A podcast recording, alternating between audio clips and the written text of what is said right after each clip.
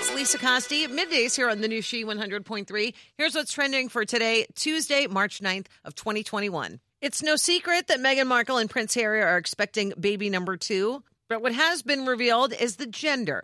Harry can officially call himself a hashtag girl dad. The little bundle of joy will arrive in the summer.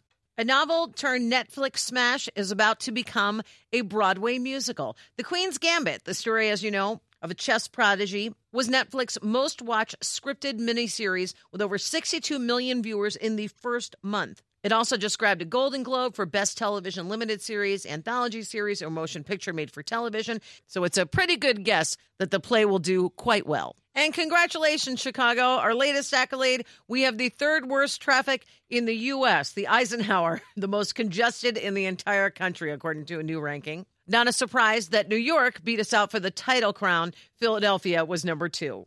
And that's what's trending today. Thanks for listening to the new She 100.3. And don't forget to listen on the She 100.3 app. Your chance at $1,000. You might even win $25,000 for listening. You'll find it at Google Play and the App Store.